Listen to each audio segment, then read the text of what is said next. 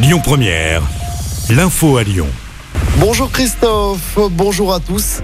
Une autopsie ordonnée après la mort d'une jeune femme de 26 ans. Elle a été tuée et mutilée par son ex-conjoint. Son corps a été retrouvé dans la nuit de samedi à dimanche à l'arrière d'un fourgon stationné dans le 7e arrondissement de Lyon.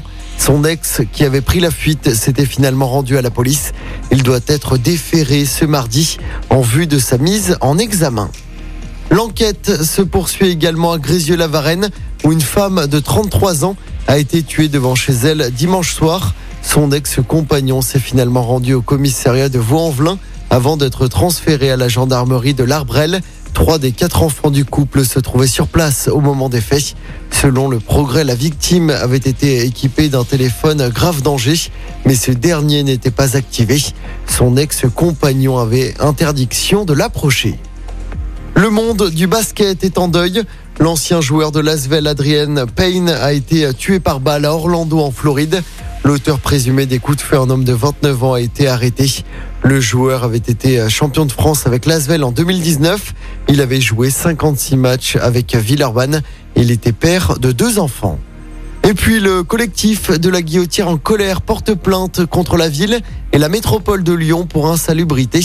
Sur Twitter, l'association dénonce la multiplication des dépôts sauvages de poubelles en pleine rue, des ordures qui ne sont pas ramassées par les agents selon le collectif. L'actualité sport, c'est d'abord du basket avant-dernière journée de championnat avant les playoffs pour l'Asvel. Les Villeurbanais, leaders, accueillent Cholet. Coup d'envoi de ce match à 20h du côté de l'Astrobal. Et puis un match de foot solidaire ce soir sur la pelouse du groupe Ama Stadium de Dessine. Le match des héros va opposer des légendes de l'OL à des joueurs de la team UNICEF. Ce soir, on retrouvera notamment Sonia Anderson, Sidney Govou, Tony Parker, Joe Wilfried Songa ou encore Amandine Henry. Objectif de cet événement, récolter un maximum de fonds pour les enfants d'Ukraine. Le match des héros débutera à 20h30 du côté du groupe Ama Stadium.